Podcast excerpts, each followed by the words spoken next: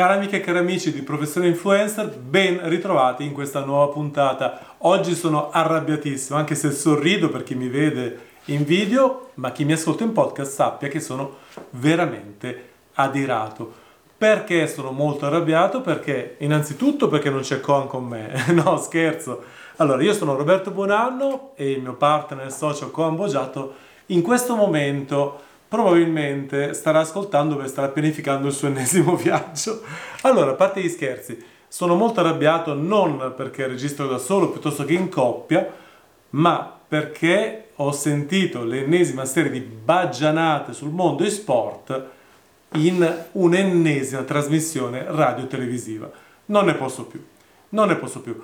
Quindi vorrei che almeno qui in Professione Influencer si chiarisca una volta per tutte questo argomento che già abbiamo trattato con l'intervista a Dragon Eddy che magari potreste andare anche a recuperare che è molto interessante perché riguarda proprio la vita vera di un giocatore, di un player, di un competitore ad altissimi livelli di videogiochi competitivi.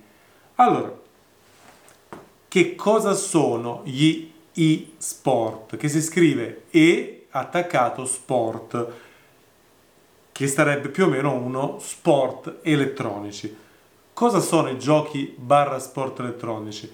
Innanzitutto sono videogiochi, ebbene sì, ebbene sì, apriti cielo, videogioco paragonato a sport, oh mamma mia, ma non è possibile che tutta quella banda di pelandroni che stanno la mattina a sera a giocare a Candy Crash Saga su Facebook adesso pensano di fare sport di qua e di là, ma come fai a chiamare sport quella roba lì, ma come fai a chiamare sport quella cosa in cui stai seduto a far niente? Come fai a chiamare sport se non sollevi pesi, spingi traini, eh, eh, lanci oggetti, corri? Ebbene, sappiate che gli scacchi sono uno sport, anzi, anzi, sono anche uno sport maggiore, pur essendo non uno sport tra i primi, ma già considerato superiore ad altri sport. Quindi ci sono sport nei quali non si esercita alcuno sforzo fisico, ma si fa elucubrazione, ragionamento, si usa la logica. Ora, magari uno potrebbe contestare che gli scacchi siano uno sport, non farò altri esempi per non cadere nella trappola di chi per nobilitare una disciplina ne eh, svilisce un'altra, non voglio farlo. Vi spiego cosa vuol dire oggi e-sport. E-sport innanzitutto è una categoria di attività agonistiche a vari livelli, si va dalla competizione base amatoriale, quindi per tutti, alla competizione intermedia ed altissimi livelli, che ha già una, una popolarità nel resto del mondo elevatissima, con tornei, competizioni, attività, manifestazioni, happening che hanno milioni e milioni di dollari barra euro di montepremi, di costi organizzativi e un aspetto che sembra veramente da film hollywoodiano, cioè sembra veramente di vedere Avengers, tanto sono gli effetti speciali messi in campo, mega schermi, eh, luci, effetti speciali, musica, DJ, grandi personaggi. Ormai i più grandi eventi del mondo e sport, come per esempio gli Intel Extreme Master di Katowice, piuttosto che ehm, me ne verrà in mente qualcun altro, perché sapete a mia memoria gioca brutti scherzi, ah sì sì, il DreamHack, un altro evento favoloso, attirano migliaia di giocatori sul posto a gareggiare tra di loro, decine di migliaia di spettatori sul posto a vedere le competizioni e centinaia di migliaia, se non milioni, di appassionati che da casa si collegano quotidianamente. Il settore non è ancora regolamentato in Italia dove ci serve regole per qualsiasi cosa, ma fatto sta che la principale categoria italiana del settore videogiochi, AESVI, ha già organizzato diversi incontri col titolo Stato degli e-sport in Italia. E non sono gli unici, ci sono molte conferenze, eventi di persone che si stanno aggiornando sempre di più su questo fenomeno. Che cos'è un videogioco e cos'è un e-sport? Allora, sono sempre videogame, ok? Un videogioco pensato per giocare in modalità e-sport, quindi competitiva, nasce già da subito con alcune specifiche caratteristiche. Innanzitutto un videogioco assolutamente multigiocatore, ovvero prevede come principale fase, come principale eh, eh, peculiarità di gioco che si è in tanti umani a concorrere, quindi non si va a sfidarsi con l'intelligenza artificiale, non ci si va a sfidare con personaggi gestiti da, da, dal computer, dalla console, ma nascono questi giochi per mettere a confronto team, squadre o singoli individui con determinate regole che nascono già assieme al gioco, ovvero moltissimi giochi di nuova concezione come Overwatch, come Fortnite, come Apex Legends, per chi non li conosce ho fatto solo alcuni dei nomi, sono nati già con in mente la competizione online. Ecco cosa li distingue da altri giochi che magari sono stati adattati. Giochi adattati, per esempio, i giochi di calcio, FIFA, da sempre giocati tra amici, ma anche tranquillamente da soli contro il computer, il famoso gioco contro il computer. Quelli sono giochi che poi sono stati adattati. Adesso da diversi anni c'è un'intera generazione di videogiochi nati esclusivamente per fare sport, ovvero per fare competizioni a tutti i livelli. League of Legends è uno dei nomi storici, come Dota. Che cosa consiste, in cosa consiste questo gioco praticamente, come ti permette di fare competizione.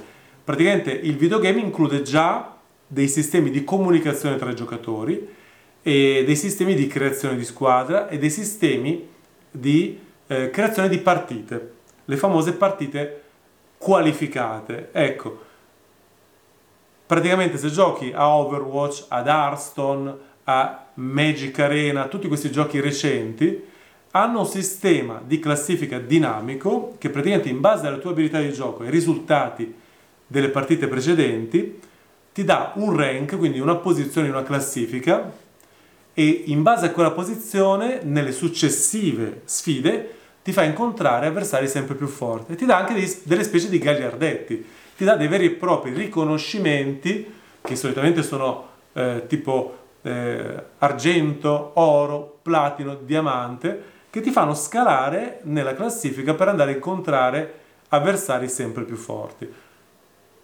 Che cosa vuol dire questo? Vuol dire che il gioco nasce già dall'inizio per spronare i videogiocatori a migliorarsi quotidianamente, migliorarsi quotidianamente con un allenamento che quasi sempre veramente giornaliero, di diverse ore al giorno. Ebbene sì, anche gli appassionati, anche i dilettanti, gli amatori, anche chi vuole competere ma non pensa di diventare un grande campione, piano piano viene preso da questo meccanismo e gioca sempre di più. Ora, questo è quello che viene attaccato, eh, il fattore viene attaccato dai cosiddetti giornalisti del popolo, quelli che attaccano la pancia, quelli che non vedono l'ora di dire eh, adesso i bambini hanno un'altra scusa per attaccarsi qua, attaccarsi al computer, perde tempo e poi adesso arrivano le notizie di questi montepremi favolosi, ma non è detto che tutti vincono per forza soldi, anzi solo pochi vinceranno e poi alla fine tu fai magari tutta una carriera, ti alleni, giochi, passi decine, centinaia di ore al computer o alla console e alla fine non hai fatto neanche sport perché l'idea è appunto che il videogioco non è sport. Ora, cos'è lo sport? Lo sport è una, mm, una manifestazione dell'agonismo umano nella, nella versione chiaramente, chiaramente competitiva, che mira a far sfidare due o più esseri umani basandosi su una serie di regole che mette alla prova la loro intelligenza, logica, il loro coordinamento motorio, la loro capacità strategica e tattica. Ok? come si studia la tattica a calcio, a basket, volley, nel tennis, si studia anche nei videogiochi. Come si allena il coordinamento occhio-mano in diverse discipline, come per esempio il tiro al segno, il tiro a piattello e tanti altri sport di assoluta concentrazione, nel quale certamente non si spilla sudore, ma sono sport, vanno alle Olimpiadi, lo si fa anche nei videogame, con allenamenti molto molto focalizzati, specialmente per determinate categorie di videogiochi, che richiedono riflessi fulminei, movimenti esageratamente rapidi e un coordinamento tra occhio, cervello, strategia, mente e mano esagerato. In più quali sono gli sport, gli sport più popolari al mondo? Quelli di squadra. Ebbene sì, anche negli sport, guarda un po', ci sono le squadre. E già, però li criticano sempre, non si sa come mai. Forse perché c'è una grande ignoranza di fondo, perché forse non si sa che gli agonisti, i più forti giocatori, fanno anche preparazione fisica, atletica, mentale, fanno anche palestra, fanno anche un'alimentazione speciale, perché sanno già oggi che curare l'alimentazione, il fisico, la mente, eh, stare più in forma ti mette a parità di abilità da videogiocatore, ti dà un vantaggio competitivo con chi ha le tue stesse abilità di videogiocatore, ma non ha lo stesso rigore nella gestione di queste discipline, che sono appunto le stesse di uno sportivo. Tu da uno sportivo che fa mm, calcio, tennis a altissimi livelli, ti aspetti una certa alimentazione, un certo tipo di allenamenti. Nel caso degli sport non si arriva a quel livello estremo, ma i più famosi player, i più forti, sanno già che devono curare anche quella caratteristica, quella componente lì. E quindi esiste anche questa situazione qua. Allora, quindi che cosa succede? Tuttora eh, i giornalini del popolo, i telegiornalini e le trasmissioni in radio del popolo continuano ad aggredire gli sport dicendo sempre che non sono sport per tanti motivi. Benissimo.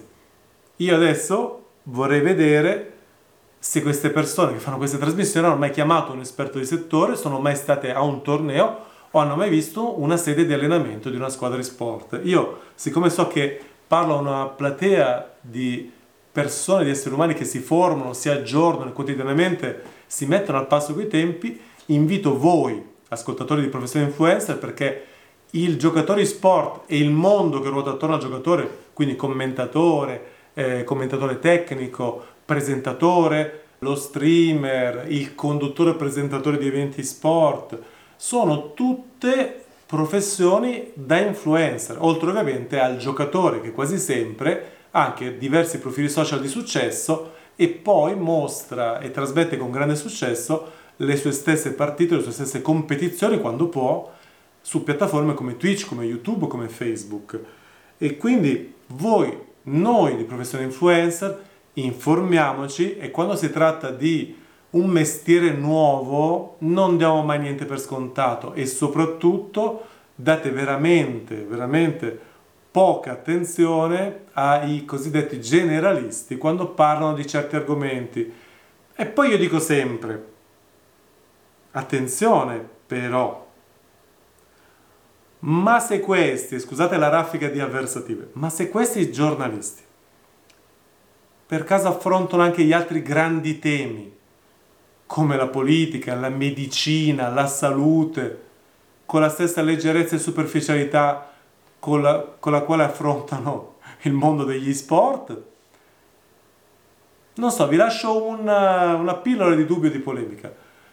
Ma non è che per caso anche quando leggiamo di questi grandi temi, forse chi ha scritto ha fatto un copia e incolla che qualcun altro ha recitato con molta ignoranza, la butto lì.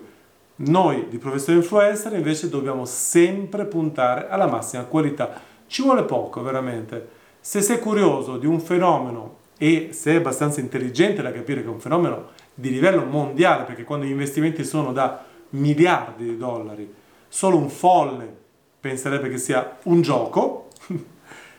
allora se sei curioso vai sui posti e indaga, investiga. Io mi invito chiunque sia in zona, chiunque ci passi, perché è vicino all'aeroporto di Bergamo, che può essere uno scalo per molte persone che viaggiano in Italia, andate all'eSport Palace Bergamo. Non perché è il mio locale, in società ovviamente con il mio socio Alessio, ma perché vi farà vedere da un nuovo punto di vista che cos'è oggi lo stato degli sport.